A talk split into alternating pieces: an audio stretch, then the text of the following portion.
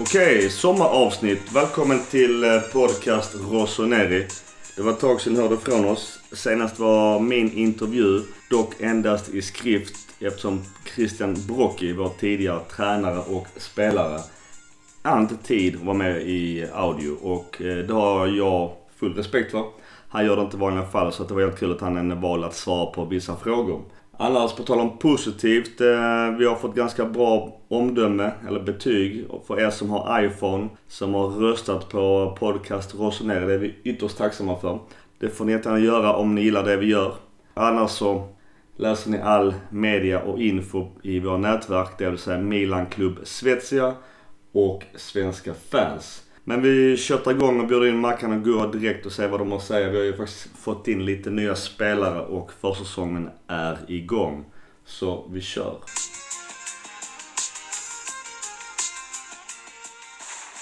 Kolla här, kolla här.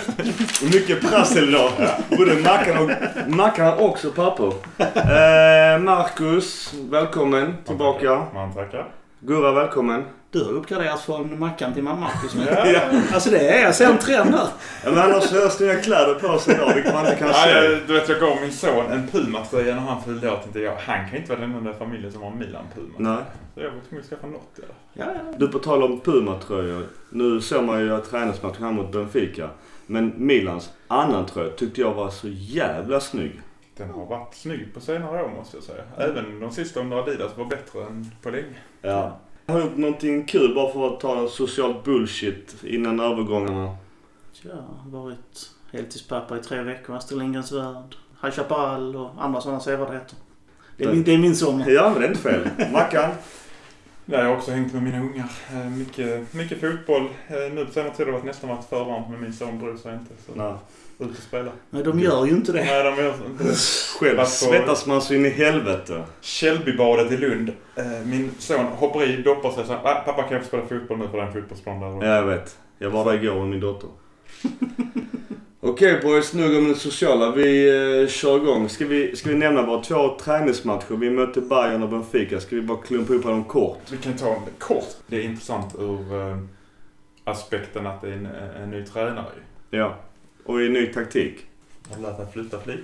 Jag fick visa, jag fick visa när vi Okej, men Bayern i alla fall. Bara vi drar dem bara kort. Vi förlorade. Bayern var ju klart bättre. Donnarumma, Conti, Musacho, Romagnoli, Hernandez, eh, Teo då. Borini, Biglia, Chanuglu, Suso, Piontek, Castellejo. Och det kan är spännande här var ju eh, Teos eh, premiär. Och att eh, Maldini, junior, fick spela lite. Sen är det att alltså, vi ställer upp med Castillejo i anfallet, Borini på det centrala mittfältet, Biglia och Musacho får spela. Alltså det är ju inte så. Det här är ju samma lag som i fjol fast många är på fel positioner. Soso som AMC också. Vad säger ni om det? Det, det var lite diskussion. Suso som AMC. Han var det innan Milan-tiden och gjorde det ganska okej där. Liv- Liverpool-spelare. Ja, han var Nej, men i Genoa. När han Ja, var ja, ja. Mm. Han har fått lite, lite cred för det, även nu mot Benfica, bara för att glida in på båda matcherna samtidigt.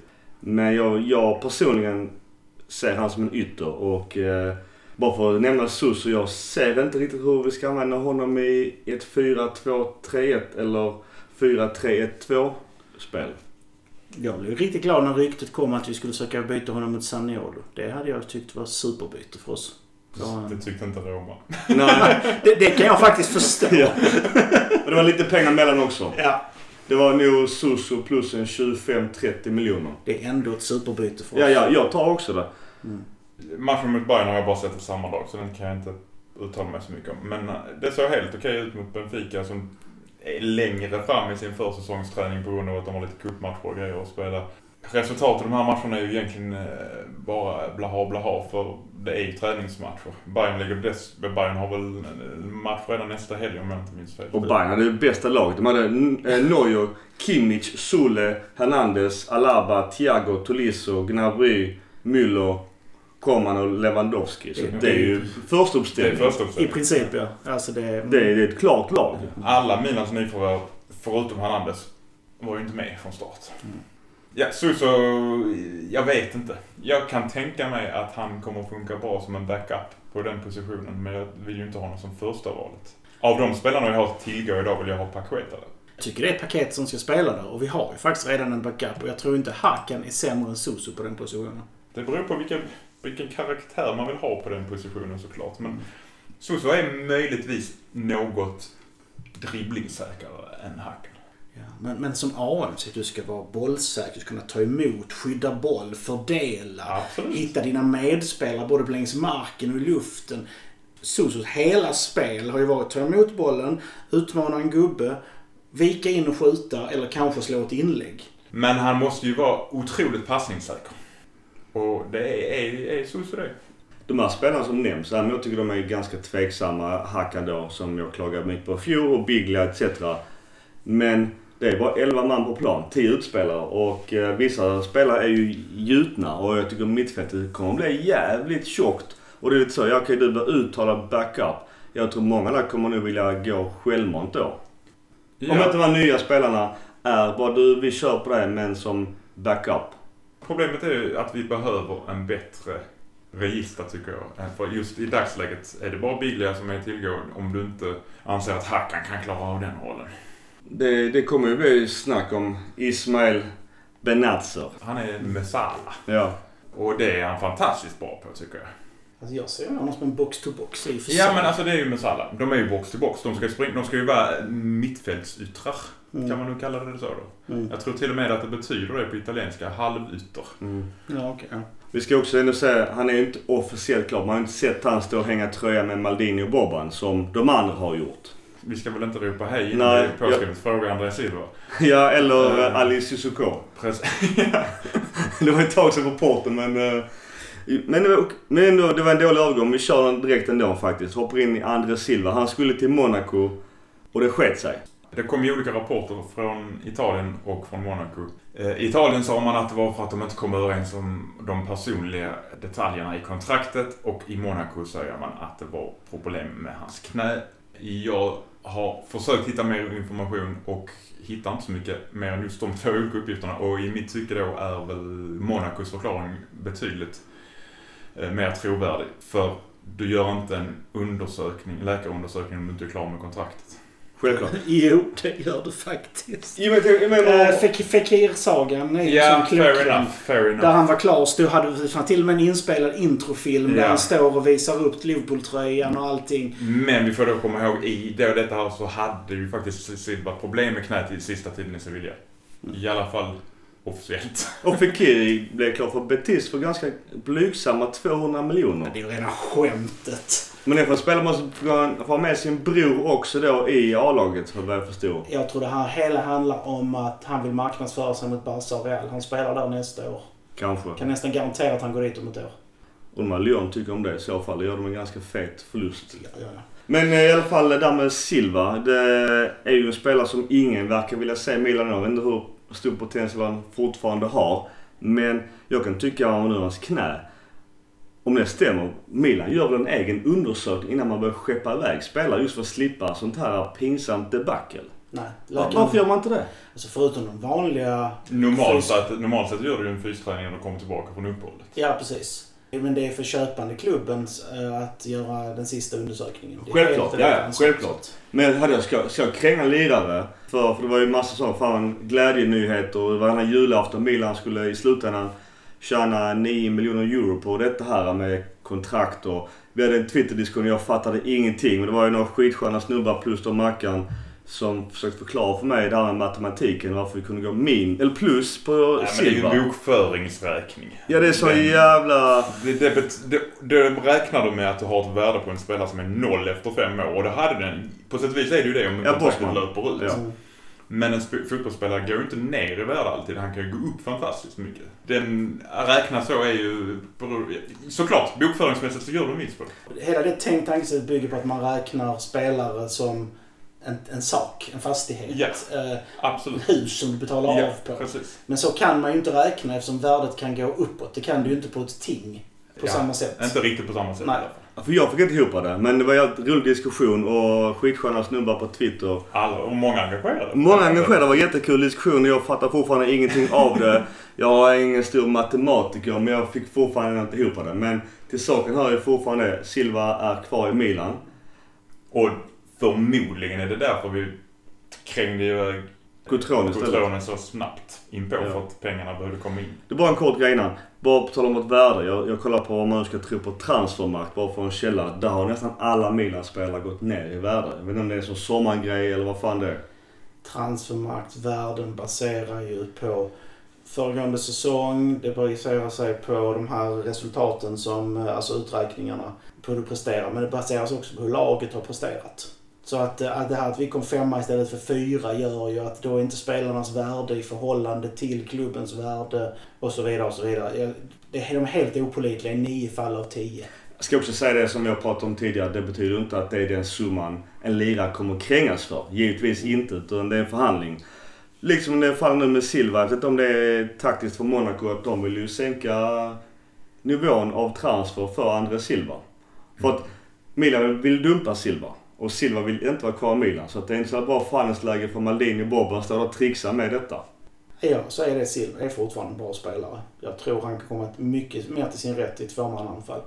Det hade nog inte varit dumt att para honom med Piontek. Men vill han verkligen inte vara kvar då får man ju sälja honom. Men Då har hans agent en skyldighet och, och då har han ju sagt att han ska försöka kränga honom. Mendes ja. Jag, kan, jag håller med dig Gustav, jag skulle vilja se honom i tvåmannaanfall. Men ändå en misslyckad säsong. Då är han ju inte värd någonting. det man kan säga om träningsmatchen, om vi går tillbaka dit i alla fall, är ju att man började se antydan till ett spelsystem. Vilket var en väldigt positiv förbättring kände jag. Jag håller lite också med det positiva eftersom både som vi säger att Benfica och Bayern är långt före oss. Bayern spelar ju sin första elva. Jag säger- jag ska inte säga att vi är värda att ta poäng av Bayern men jag tycker vi är bättre än Benfica. Och just den här tydligheten. Fram till alla bytena i andra så var vi bättre. Men Jag tycker jag också. Alltså statsen i Benfica-matchen, då, då sa ju till och med de här jänka-kommentatorerna att hur kan Milan inte gjort mål på allt de har haft? Sen så kan jag tycka fortfarande Musacho och Biglia tyvärr fortsatt visar att de är vår svagaste länk.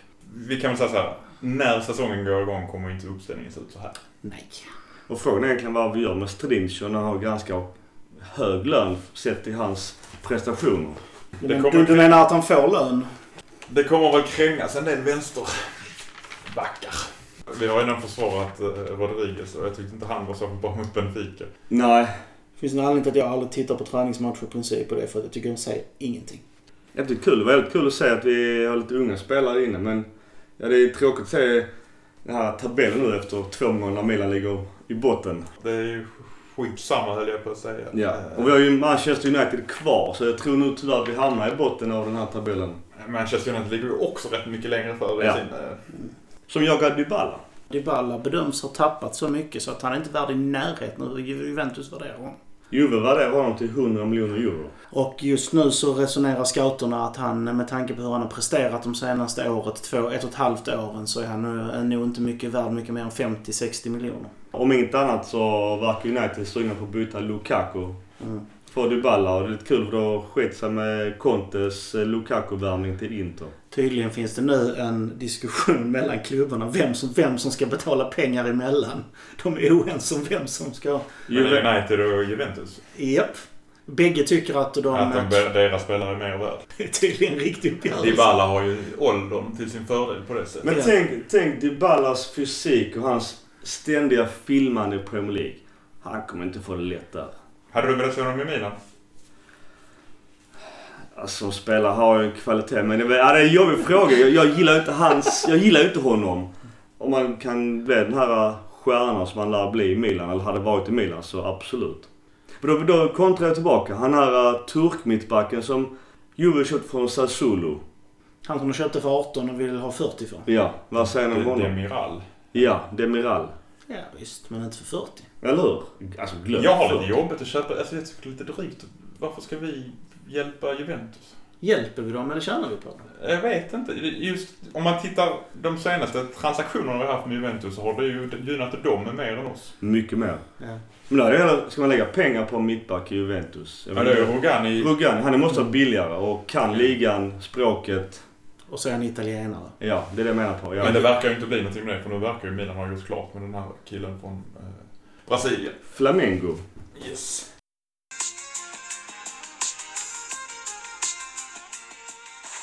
Mackan, taktik för att glida över på det. Vi har ju en ny tränare som sagt. Kort.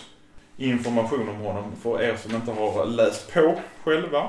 Han är född 67 den 2 augusti så det är snart dags för födelsedag. Han Du, förlåt är- jag avbryter dig. På tal om födelsedagar. Galliani, vår kära gule slips, fyller 75 idag. Ja, Grattis. Jag har gratulerat honom personligen. Ja, jag också. Han svarar inte på mina sms Ja, han längre. sket mig också. Förlåt, fortsätt. Längre! Brukar han svara på din ja sms? Var det du som köpte in Biglia? Det var faktiskt inte Galliani. Nej, just det. Ja. Vad tyst det blev. ja. Ja, eh, Jim Paolo är alltså snart 52 år gammal. Han är född i Schweiz men uppväxt i Italien i en liten ort som heter Gilionova. Vid Adriatiska havet. Halvvägs i mitten. Jag gillar, jag gillar att du visar mig i kroppsspråk var det ligger. Ungefär som man... Kan du inte peka på kartan Nej, det är är därför där du i mitten Adriatiska havet. Det var väl ganska... Fan, vi kanske ska starta en videoblogg istället. Mitt på... Vet du vad? Det hade varit betydligt enklare att förklara taktiken med Ja. videobloggen. Oh yes! än i ord. Vem blir rit-Ola då? Ja, det är nog du. Ja, det var Gurra. Det blir nog jag. ja. Eh, I alla fall så hade han en, en, en, en karriär som mittfältare. eh, Som spelare. Mellan 86 och 97. Det var mest i diverse Serie C-lag och sen kom han upp till Serie B med ett lag. Men 97 fick han sluta på grund av en skada i ankelskada. Sen så började han, och detta har faktiskt lite på, det påverkar ändå lite synen på honom som tränare. För att han började som scout för Pescara. Som för övrigt var den laget som jag såg sist spela mot Milan på San Siro. Senaste gången, rättare sagt, inte sist. Där spelade han, eh, var han scout och sen blev han assisterande tränare 2000.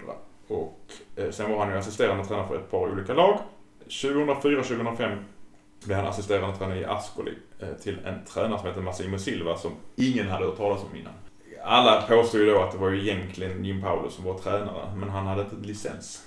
Han fick eh, vara som assisterande men egentligen var han huvudtränare och de tog upp Ascoli till Serie A men då blev faktiskt Jim Paolo avstängd för att han, de sa att du, du är huvudtränare men du har inte licens. Så i två månader var han avstängd och då tog han sin licens. Det är ganska stabilt att ta sig licens på två månader. Är inte det typ en treårsutbildning i Italien? Ja, jag tänkte också Han kanske det. hade tagit vissa grejer men han kan inte Ja. ta själva slutprovet. Eller la han en bunt sedlar under... Han kan vara så också. han hjälpte till att rädda Ascoli kvar i Serie A det året. Sen så blev han då värvad till Cagliari, eller Calgary. Och det var också en sörja. Men det beror kanske inte så mycket på Jim, Jim Paolo. Men han blev kickad och återtagen och kickad och eh, återtagen. Men andra, andra gången han skulle bli återtagen så ville han faktiskt inte. Så då sa han nej. Men kan man göra det? Ja, Ja, skitsamma. ja, Ja, då, då tappar, efter- tappar han sin lön. Då sägs han ju upp. Ja, okej. Ja, fair enough. att- Fair enough. Du har ju kontrakt en viss tid. Och Ja. du, du- klubben är skyldig att betala dig pengar under den tiden så länge du gör ditt jobb. Sen kan de säga du får inte träna laget. Nej, då går jag hemma med lön. Nu får du komma tillbaka. Ja, okej. Säger jag nej där så får jag ingen lön. På tal, bara, bara förlåt Mackan. Bara Ja, på tal om, om lön och tränare. Det var väl nu första juli som eh, Uniteds Moises, att de slapp betala lön för honom. Ja, det gick ut nu. Efter så fyra års skrivbordslön. så jävla sjukt. Ja, han fick lön fast när han hade andra anställningar. Ja. Mm. Han är väl bort sig, var inte Sociedad han också Jo, var här var ja. han i Spanien här ja. Ja, det gick också jättebra där. De hade Hernandez. Alltså, eh, Ancelotti hade misslyckats. Ja, det är hårt. Fortsätt jag, jag Mackan. fortsätter. Ja. 2008, 2009 blev han då anställd av Siena som tränare. Han fick sparken eh, ett år senare. 2010 var han i Catania. Sparken i januari 2011. Och nu ska vi inte säga dra för stora växlar på alla sparkningar för det är rätt små lag som ofta sparkar tränare och tror att det ska hjälpa. I Cesena tog han över 2011-2012. Där var han i tre månader. Fick sparken. 2013-2014, den säsongen tog han över Brescia. Och där hände en grej som var lite rolig, eller rolig och rolig, men han, han lämnade det redan den 25 september. Och var sen försvunnen under de här, innan han lämnade så var han försvunnen i tre dagar. Då var det matchdag och man hittade inte honom. Eh, men han hade bråkat både med, både med ledare, eller ledningen och med fans. Eh, Än så länge har han inte marknadsfört honom som jag menar. Nej, jag tycker, men det är därför jag tycker det är ganska Är det för sent att ta upp byta? det här. Ta tillbaka Montella. Eh, Precis. Jag- Och Montell och Gattuso. Ja.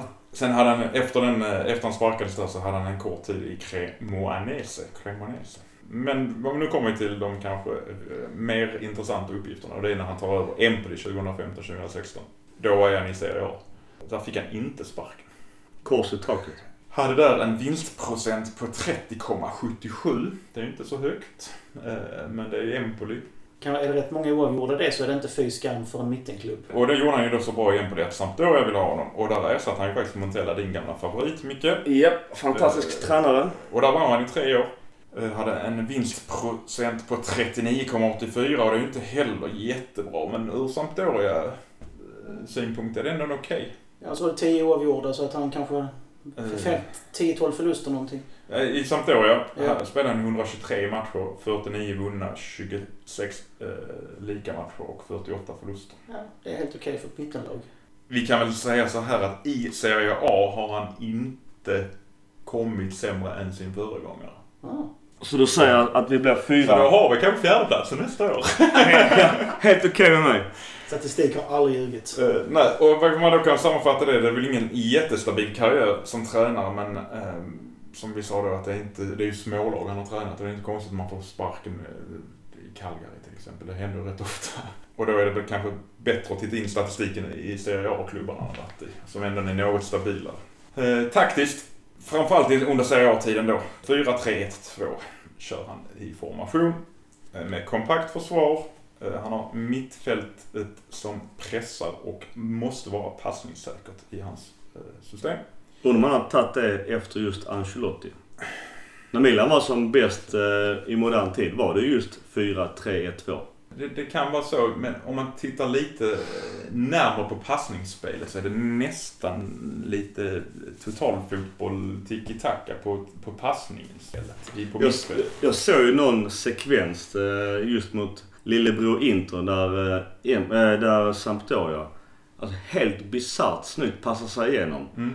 Men att just det här att det är så jävla bekväma bollspelare. Gamla 4-3-1-2an som Ancelotti körde. Den byggde på en, en, en grötspelare, en passningssäker spelare och en allround-spelare av de tre på mitten. Eller berodde det bara på att Milan hade den, de nej, nej, nej, men det var så. Det är så i andra ligor. Alltså den byggde på en, en av de tre ska kunna gå ner och eh, alltså, bli defensiv mittfältare. Den moderna 4-3-1-2an bygger precis som Mackan är inne på passningssäkra spelare, snabba förflyttningar och numerärt överläge på mitten för det blir sex stycken centralt i och med att ytterbackarna ska även täcka där. Det vi kan säga också är att han bygger det på mycket passningsspel. Det kan bli, jag ska inte säga att det blir tråkigt, men det, det, det kan ta lite tid innan man kommer till avslut. Och det har väl vi haft lite problem med redan innan, så jag är lite orolig för den biten. Speciellt eftersom, Man ska vinna bollägandet. ja, det är mycket possession. Mycket Mm. possession. Grunden är att spela bollen centralt. Du har stabila, eh, säkra med bollen mittbackar som spelar det till en regista som sen försöker fördela bollen antingen till trekvartisten som sen hittar anfallarna eller till någon av Messalas som eh, eh, och ytterbackarna stannar ofta länge nere för att du inte ska försvaret intakt om du tappar bollen. Men högt uppe så att du har en offside fälla.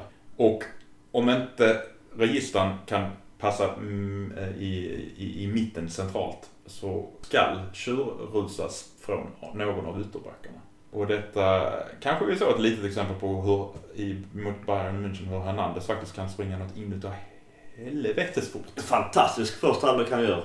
Synd att han blev skadad. Det kommer väl eh, ta nästan så att säsongsinledningen är, Ja, hotad. men enligt rapporter var det ju i alla fall inget allvarligt och det var såg ut som en brutalt hemsk stukning. Lite som överfallet eh, Harris gjorde på Traustason. lite, lite, lite Malmö. Ja men vad fan, Harris fick inte ens gult kort på det. Nej, jag, jag kan hålla med. dig. Disciplinnämnden gett oss han en, en varning för det. Jag tycker det är skrämmande. Men nog om det. Är man inte MFF så vet man inte ens vilken situation det är. Ja, ja, ja, allsvenska spelare vet. Fortsätt Mackan. Eh, man brukar prata om att Gimpaolo, Marco Gimpaolo har eh, fyra P.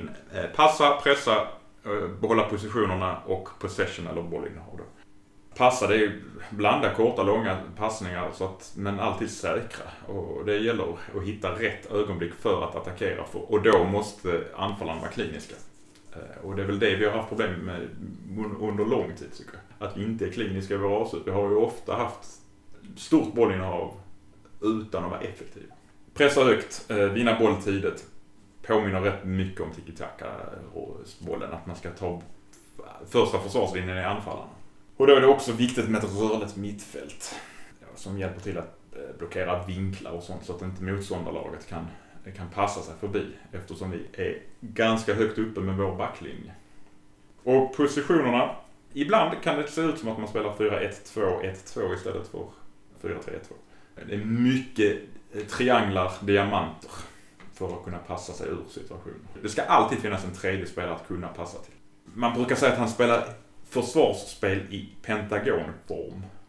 Med fyra backar och då registern som ska även vara defensiv mittfältare. Så att du har det som en, en femhörning helt enkelt. Men när du anfaller kör du en hexagon. Typ Kanadas löv. Lite. Åt det hållet. Ja. Men när man anfaller så kör man hexagon. Där, där då är sexkantingar istället. Och det är för att hitta passningsvägar helt enkelt. Bollinnehavet, eh, ja det ligger ju mycket på mittfältet och det är ju det är fortfarande där jag ser som akilleshälen. I alla fall med de uppställningarna vi har haft eh, under träningsmatcherna. Att vi är ju inte så passningssäkra där som vi bör vara. Eller har det varit ångestladdat innan och vi egentligen är ganska passningssäkra? Jag menar... Kan vara, det kan ju vara det också. Alltså Biglia... Men Hackan... Biglia har aldrig varit...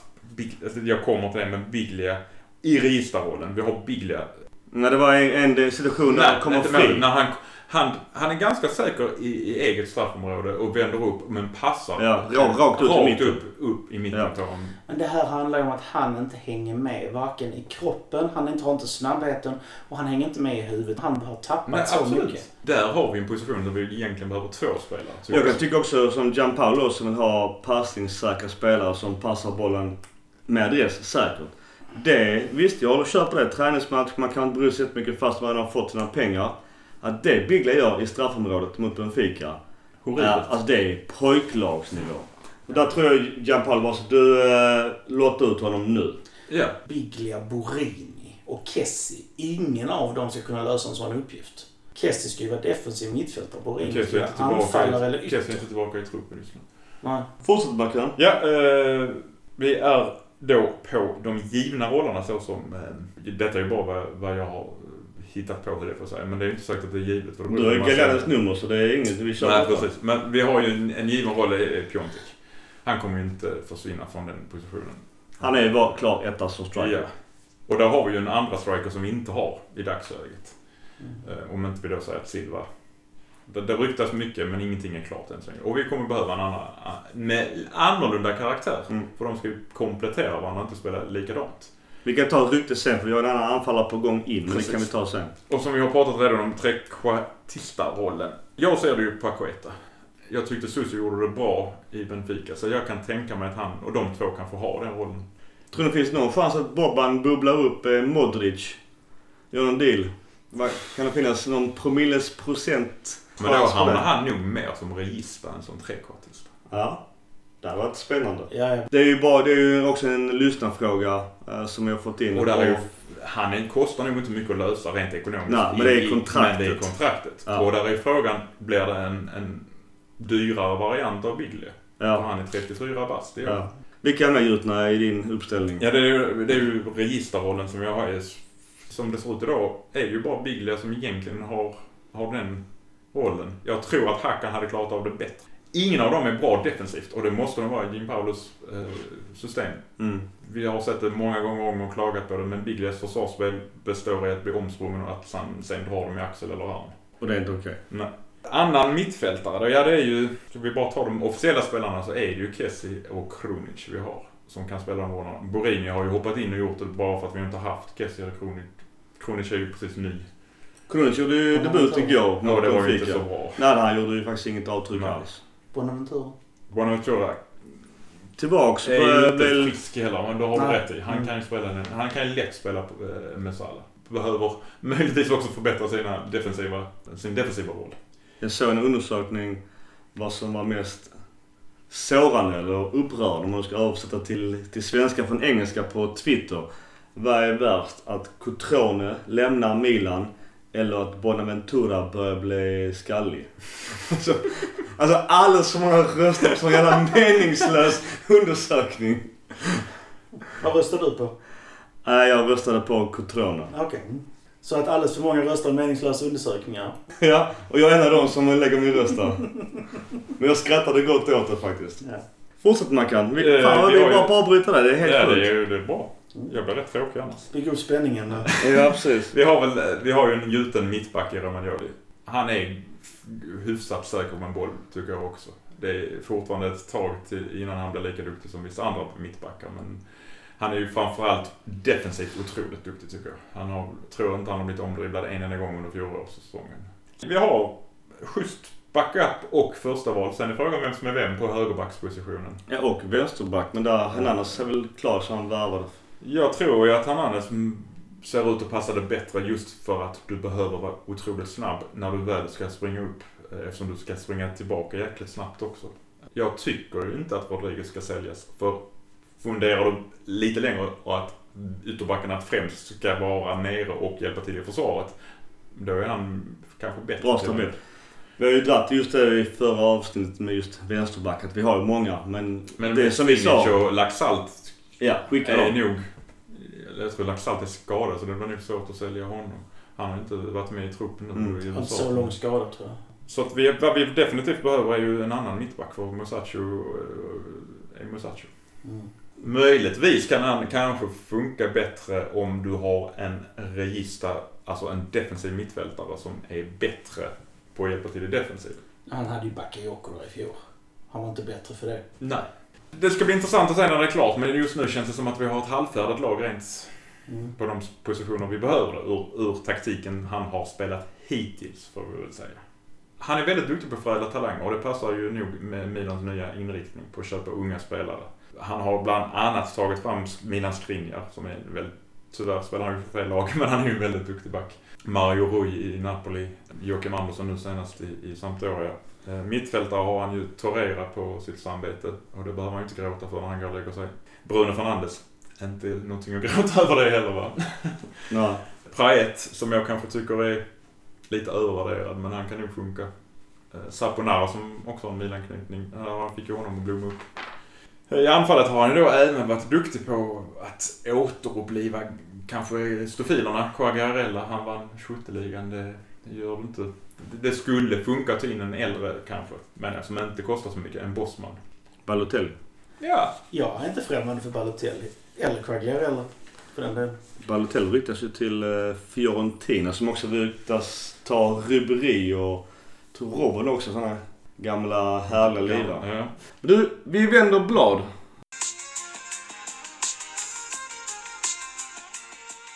Och då har vi gått i silly season och spelare. Vi pratar anfallet som, och vi tar bara först eh, det officiella. Vår Primavera-spelare i Cotrone har lämnat för Wolves Premier League.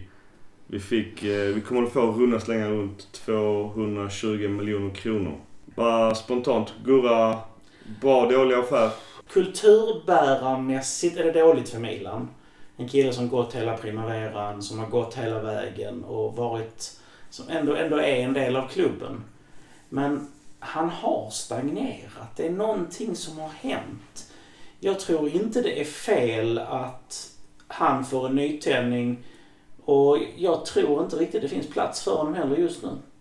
Och då tänker du på att hans redan eftertraktare i Lills anfallare, Efterträdare. efterträdare, Rafael Leao från Lille.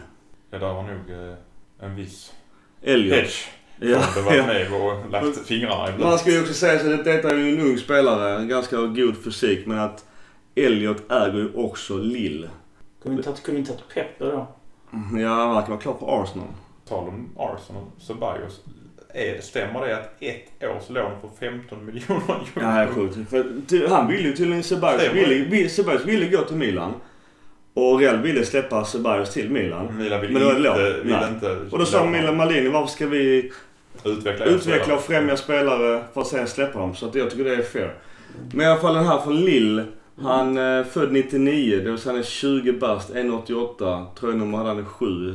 Han var ju alltså, bra i... Ja, han gjorde f- åtta mål i fjol i Lille. Jag tycker att det är en ganska dyr affär. Med tanke på att jag tycker inte att han rent statistiskt har han inte presterat bättre än Courtois. Nej, och rent lite som du sa också i Gianpaulos taktik, där med arbetande anfallare. Cotrone slet som en jävla varg. Sen kanske inte han har pallat det i 90 minuter men Jag tror nog, och även då Silva, för både säga Cotrone och Silva, tycker ingen av dem har fått en helt riktig ärlig chans i Milan. Ännu mindre i ett tvåmannaanfall. Jag tror båda spelarna passar bättre än i våra tidiga 4-3-3 uppställningar. Jag tror Cotrone kommer må bra av miljöombyte. Jag tror också att Cotrone kommer att vara Ja. miljöbyte. Jag sa, sa det redan inför slutet på den här säsongen att han behöver kanske lånas ut. Mm. Jag tycker däremot att det är fel att sälja honom rakt av utan Ja. en, tillbakaköpsklausul eller någonting. Det håller jag med om. Det vet vi så inte om. Det, vi, vet det inte kontraktet, vi vet inte kontraktet än. Nej. Men Men alltså Rafael Leao är en ganska intressant spelare. Väldigt ofantligt snabb, väldigt teknisk. En spelare som gör det oväntade. Dålig på huvudet, tydligen. Bedöms som självisk. Han skjuter hellre än att passa.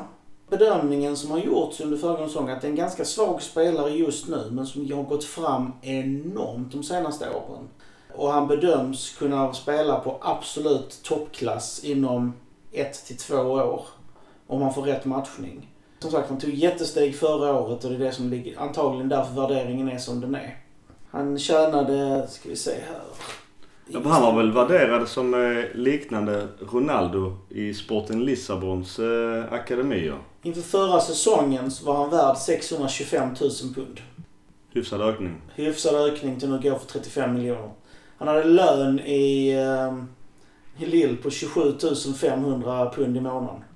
Det vill säga fik, alltså kaffepengar för, i dagens fotboll. Undrar om man får Milan. Men det går också en mittback andra hållet som vi fick och, och snodde från Portugal. Thiago Diallo ja. Ja, han värderar Milan till 5 miljoner så att någonstans är den affären på 30 miljoner euro ryktas det om. 40.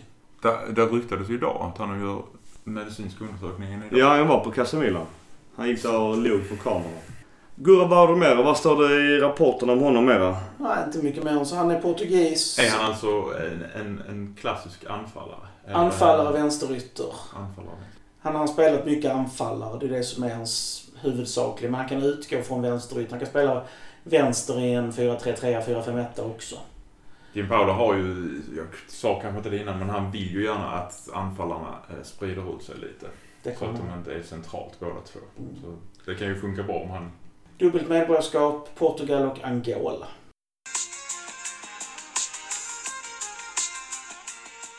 Okej, men du pratade också mittbackar. Om vi tar nästa då som det är inte officiellt men när vi pratade bredvid Romagnoli så vet inte jag om just Leo Durante från Flamengo går rätt in där.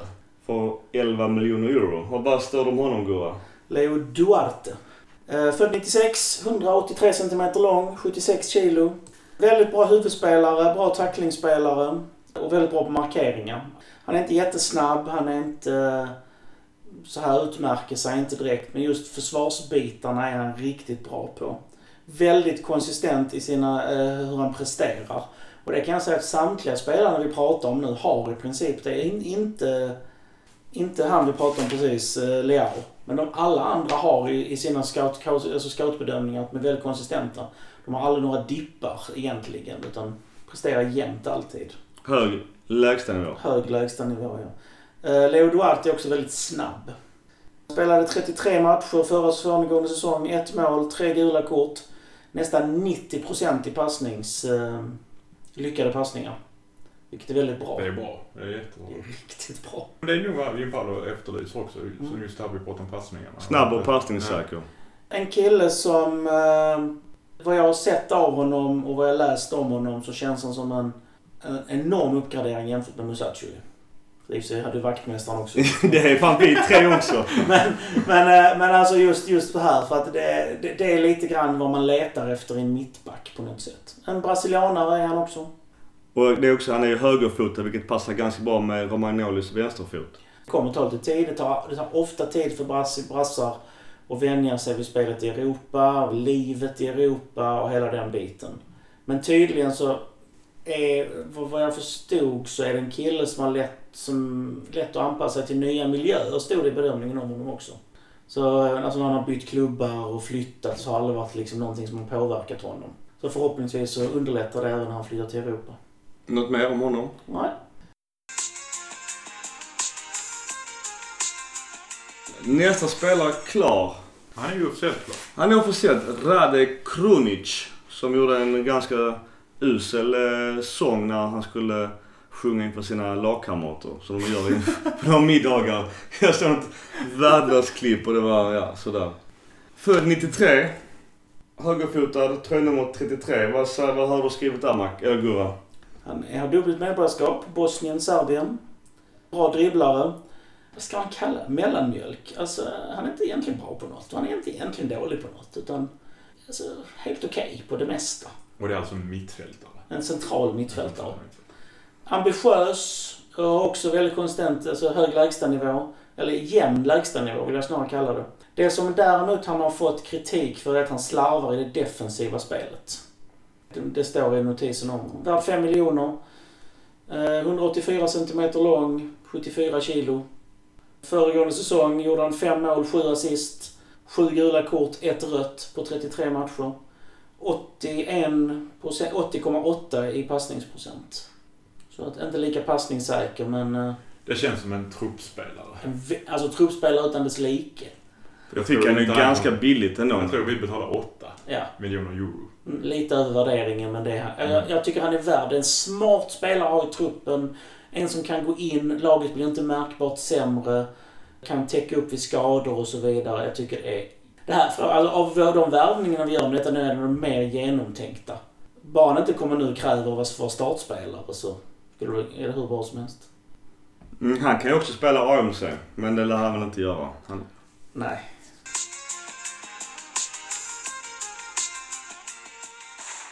Och nästa är då Theo Hernanes som vi köpte från Marängerna i Real Madrid. Vänsterback. Ganska, ganska mycket pengar. 200 Med tanke miljoner på- ryktas de. Med tanke på att man kanske inte har sett honom på toppnivå. Han har, jag kollade upp på honom. Han, hans kompisar kallar honom för Besten. Han är byggd som en stridsvagn den här killen. Eh, 102 cm lång, 83 kilo. Ja, det är ganska mycket.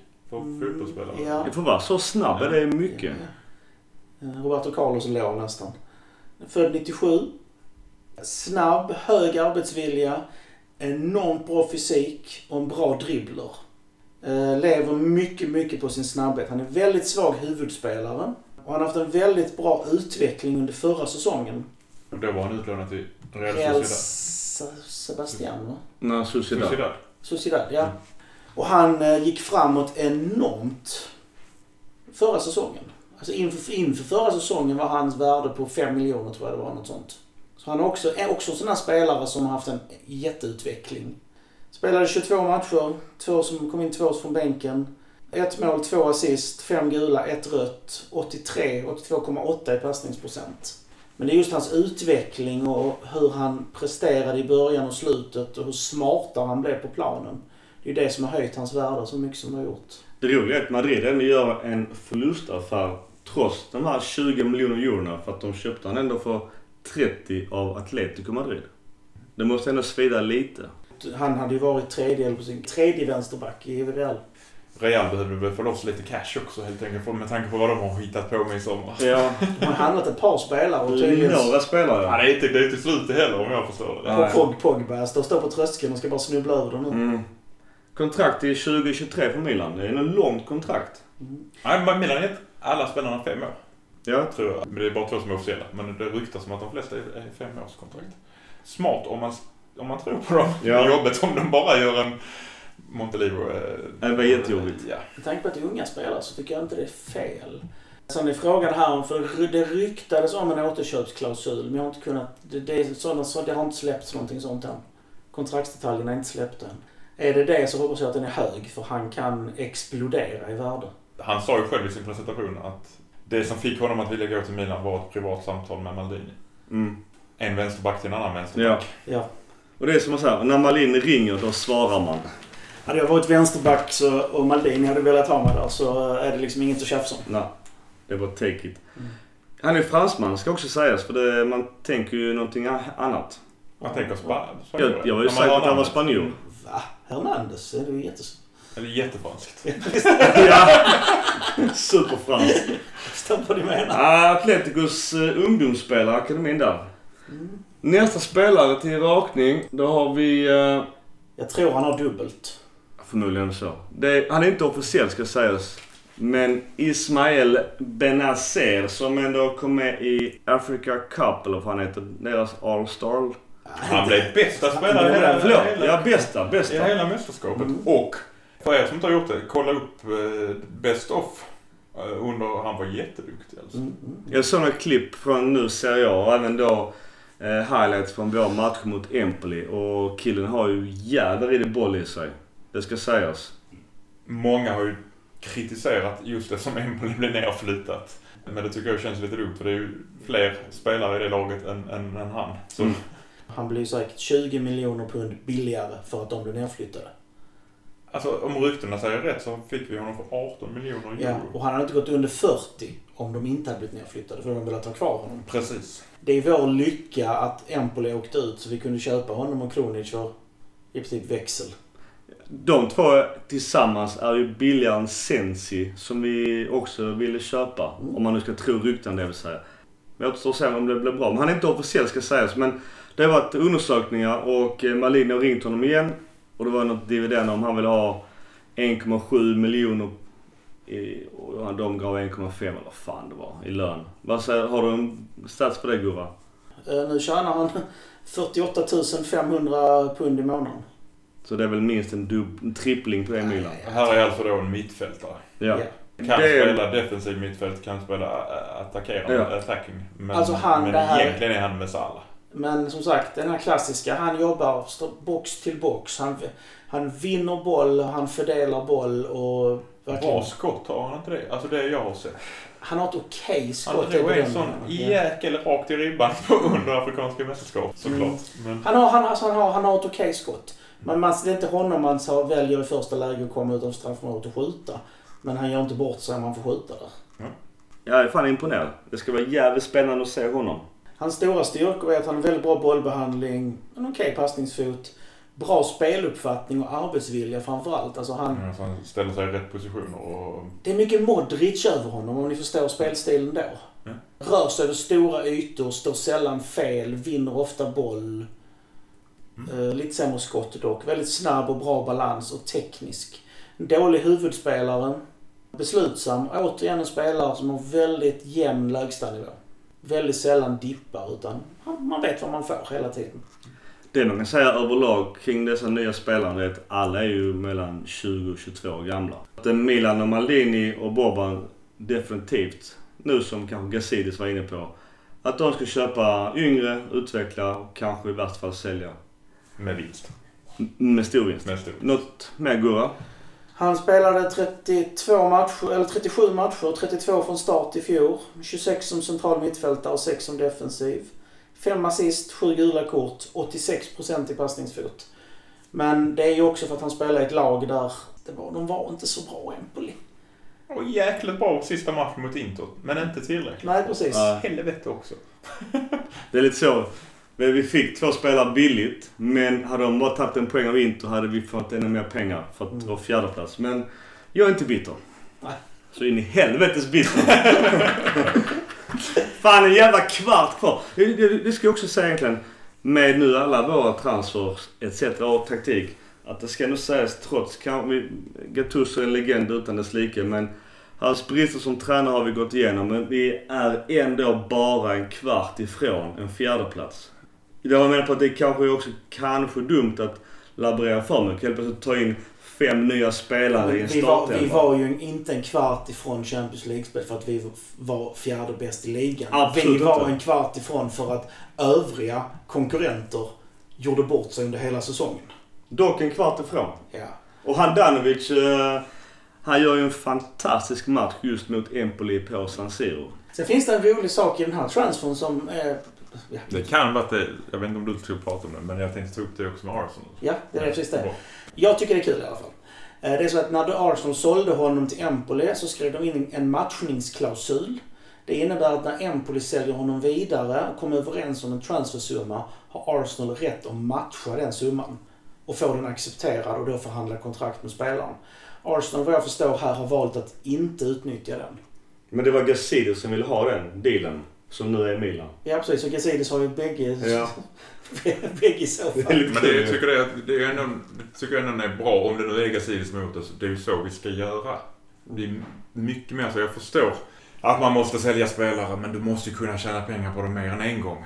Frågan är om Arsenal har sagt till Milan eller vice versa i diskussionen med Gazidis eh, under bordet. Du, låt Torreira vara. Släpp det. Så får ni Ismael för den struntsumman ni lägger. Jag tror det. Jag tror också Så det det. kan väl ligga någonting i det. Och jag tror Niklas Pepp har varit med i diskussionen också genom Lill. För att han går nu till Arsenal ja. ja. Om han går dit. Något mer om Ismael? Vi har inte få nummer 10 för den sitter väl hackan på en säsong tyvärr. Men Ja, får vi in den här för, för, pengarna så är det nog årets värvning i Serie A. Eh, Okej Mackan, bara kort eh, nu bara ta det på sängen här. Är, är det man som går in i vår startelva idag? Utifrån de värvningar jag har gjort hittills i år, ja. Gurra? Lätt. Jag säger också ja för jag vill ju verkligen se detta. Jag tror han, han är ju vänster mittfältare helt enkelt. Ja. Alltså det är, det är en gjuten plats och sen så har du en Rista som vi inte vet och så som det ser ut i dagsläget är det Kessie på höger mittfältet. För om du vill ha en till vänster, då får vi kanske flytta upp Paketa då till en AMC. Det skulle vi göra ändå ju. Paketet som AMC och i Hackan som register. Allt är bättre än Biglia. Ja, ja, ja.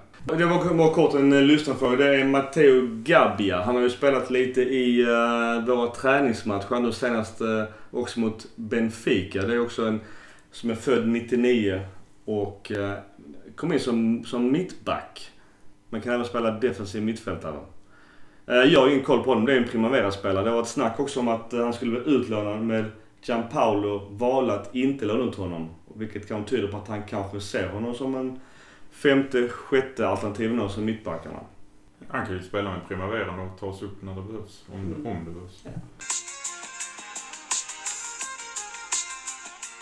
Nu har ju Daniel, eller Daniel Maldini och eh, Brescianini gjort eh, också debut för Milan. Alla ögon på Maldini. Maldini tyckte jag, visst nu, nu är de kanske extra förlåtande som hans efternamn. Men jag tycker ändå killen har definitivt boll i sig. Återigen, fine fair träningsmatcher. Man kan inte smälla på.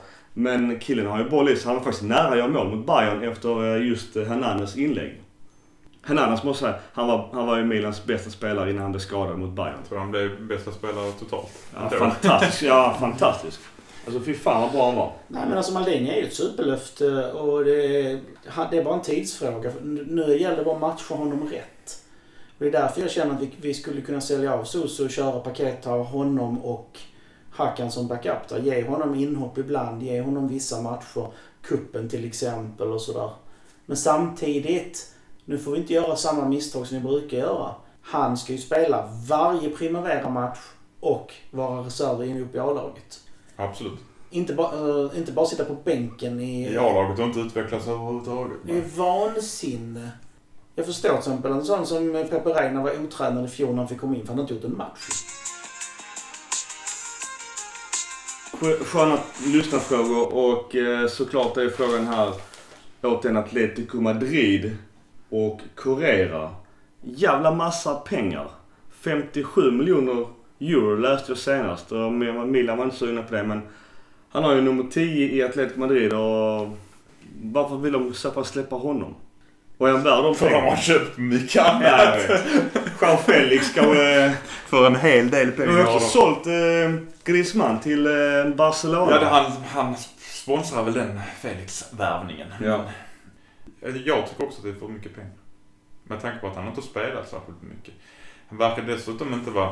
Det är klart han passar ju förmodligen bättre eh, i Gianpaulos system än i, i Atleticus. Otroligt mycket pengar för en spelare som inte har bevisat så mycket i mitt tycke. Det- Han är ju inte 21-åring heller, för han är väl 24-25. Han är 24 år. Han har jättebra eh, coach- scoutrapporter på sig. Som säger vad? Väldigt löpvillig, superb kondition, bra passningsfot, mycket bra teknik, väldigt smidig. Han har ett bra skott. Han är en anfallare som skapar ytor åt andra och därför tror jag att han har varit perfekt med Piontek. Men är inte han också egentligen en ytter? Han har i sin karriär spelat under hela, alltså hela anfallet. Allt som AMC, AMR, AML och striker. Han har gått runt på de positionerna. Sen är han en svag försvarsspelare, dålig på huvudet, men han jobbar hårt. Han... Ja, alltså det, det är säkert ett bra komplement till Piontek, men jag tycker fortfarande att det är för mycket pengar. Jag med. För den summan. Visst nu är det lite så också som man skrattar lite åt att vi blåste dem på demonen Nikola Kalinic. Så de vill ju ska ta tillbaka lite pengar. De vill ha tillbaka De vill ha tillbaka de pengarna. För han är ju så jävla dålig. Alltså odiskutabelt. Men där kan ju faktiskt Maldini bara säga du är ledsen buddy. Alltså vi kan inte köpa honom för de pengarna. Alltså då får det vara superklausul. Att vi, han får 30, gör en 20 baljor så får han ytterligare 15 och, och så vidare och så vidare. Når vi Champions League då får han ytterligare 10. Men det kan inte vara upp mot 500-600 miljoner kronor rakt av för denna spelare. För då kan jag tycka att man kan få bättre på marknaden. Mm. Alltså det är som så, Aubameyang kunde vi fått i fjol eller förrfjol för, för ungefär samma pengar. Sen har ju transfermarknaden blivit helt bisarr nu kan jag tycka. Det är 600 miljoner kronor för en spelare som inte är första valet Ja. i sin klubb. Folk undrar hur, hur räknar man på spelförsäljningar och klubben kan räkna av ett spelarköp på x antal år? Han har kontrakt med klubben med mera. Känns som vi kastar oss med felaktiga siffror när vi jämför försäljningar med nyförvärv.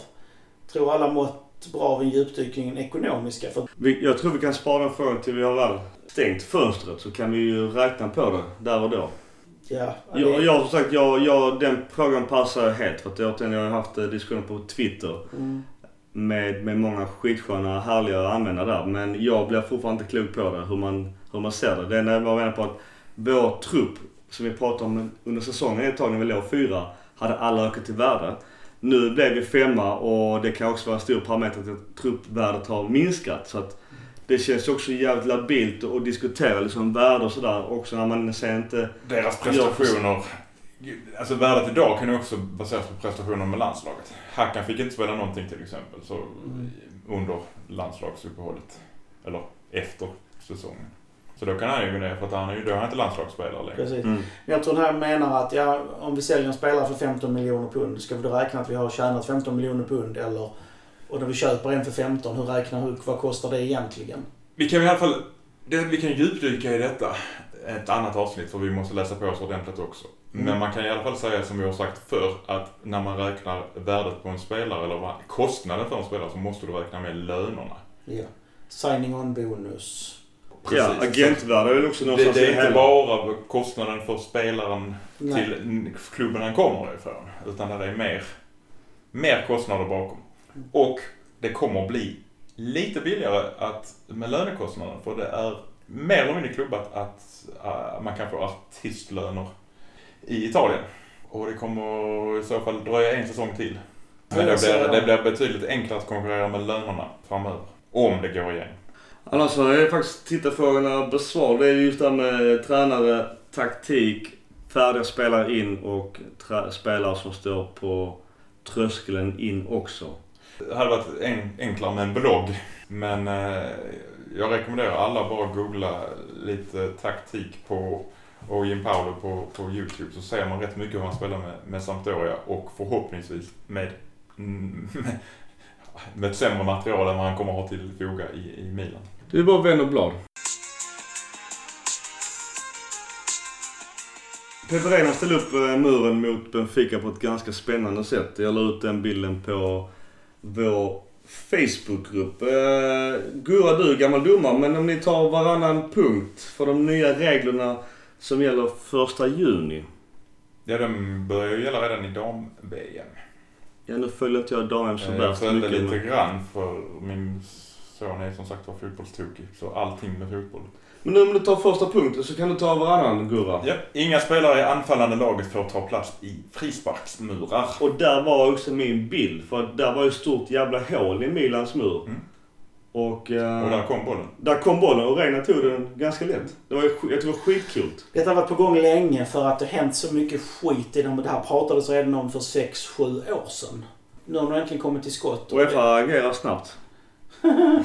För att en ny regel ska gå igenom så måste den tas upp i eh, Fifas regelkommitté. Och då behöver du, jag tror den har åtta platser och du behöver ha sex ja-röster för att få igenom en ny regel. De som har platser i den här regelkommittén. England har en, Skottland har en, Wales har en och Irland har en. Europa har en, Sydamerika en, Asien har en och Afrika har en. Det är de som har åtta platser i den här regelkommittén permanent. Jävligt anglo. Mm. Och du måste ha sex stycken som röstar för. För att få igenom regler. Och därför kan det vara lite trögt att få igenom regler ibland. Lite. Jag undrar om det kommer komma en vacker dag man har effektiv speltid. För att slippa... Man, men dra ner på tiden. Alltså, så. Jag tror det var Lagerbäck som eh, outade någon gång i någon match att just det här med att ha effektiv speltid men 2 gånger 30 Också diskussionen så här, men ha två huvuddomare, skippa de här linjemännen och sen så bara köra video på offsider. Det har röstats om för ett par år sedan. Det är ju att köra effektivt de sista 10 eller 15 minuterna. Ja, det är väl okej. Ja. Mm. För det blir för mycket maskning.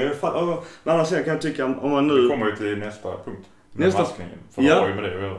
Gurra, nästa punkt. Utbytt spelare ska lämna planen vid närmsta punkt på sidlinjen. Det är också en supermaskningsläge annars ju. Så du går ut där du är och sen kommer nästa in från, eh, från mittlinjen. När du blir utbytt ska du ut Ja. snabbast möjliga håll helt För det enkelt. var ju en sån klassisk grej annars. Ska döda tid och så ska en spelare bli utbytt. Helt plötsligt så står den såklart Hörnflagga. 90 meter ifrån där man byter. Bara så, vad fan, kom igen. Och, ja. Då vill de bara så slå ihjäl en jävel. Okej. Nästa punkt är att målvakten behöver bara ha en fot på mållinjen vid straffläggning. Eh, Jag vet inte riktigt varför om jag ska vara helt ärlig. För jag förstår inte vad han tjänar på Det handlar om att att målvakten... stå i, Det- stå i profil. Jag vet Ja, inte. men, jag kanske kan flyga ut och möta bollen bli större vid, men den är jävligt tuff. Det är bara för att komma undan, alltså att få bort att de borde blåsa om eh, 60% av alla straffar som slås. Nästa punkt är lite, lite intressant. Eh, Ta den Gurra. Bollen behöver inte längre lämna straffområdet vid inspark innan den får nuddas av utespelare. Återigen till träningsmatch. Där, jag vet du såg det Mackan?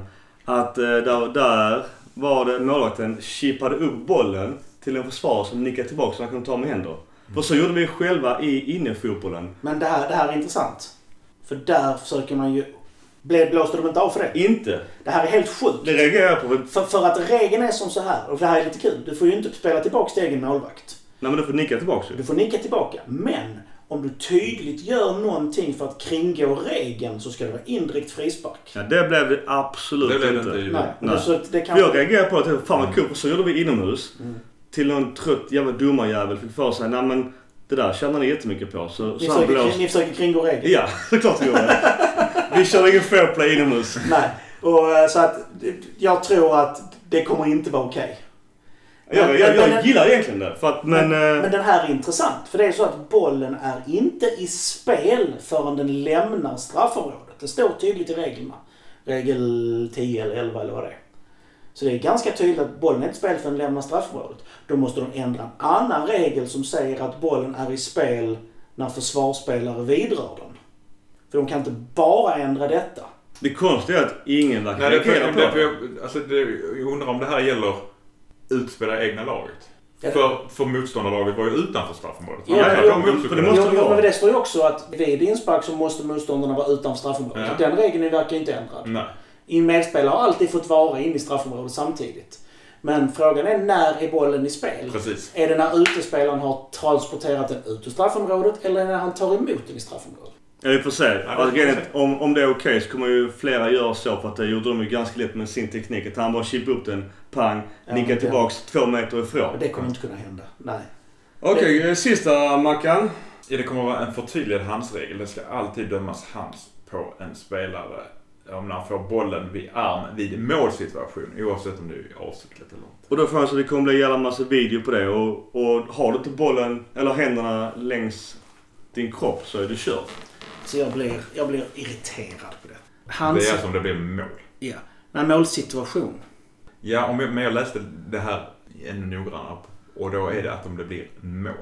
Jag blir så förbannad. För handsregeln som finns idag och som har funnits sedan 2006 är väldigt tydlig. Den är ganska klar. Problemet är att den har inte drivits igenom. Och framförallt är det att journalisterna som coachas av inkompeten- regelinkompetenta före detta spelare, förutom Pontus Kåmark som faktiskt har gått en domarkurs, tycker att handsregeln är jättesvår. Och de sitter och trycker ut till folk hur svår och hemsk den här är. Den är skitenkel.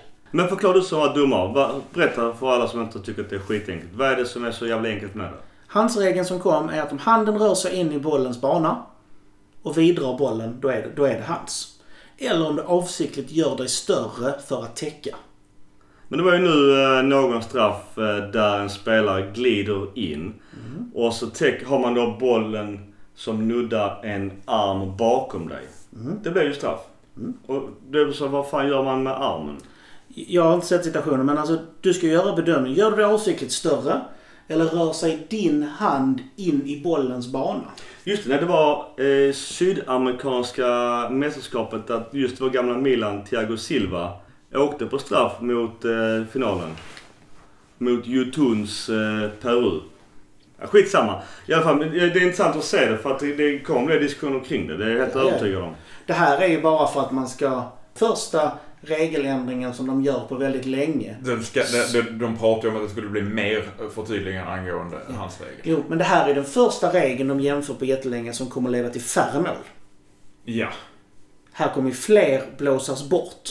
Här är ju frågan som sagt då om vad händer om du försvarsspelaren får den på hur dömer du där? Den är inte, men... Den är ju inte med i där. t- t- Tänk som försvarsspelare att du är pressad. Lyfter upp det på någons hand. Ja, för så gjorde ju Pirlo.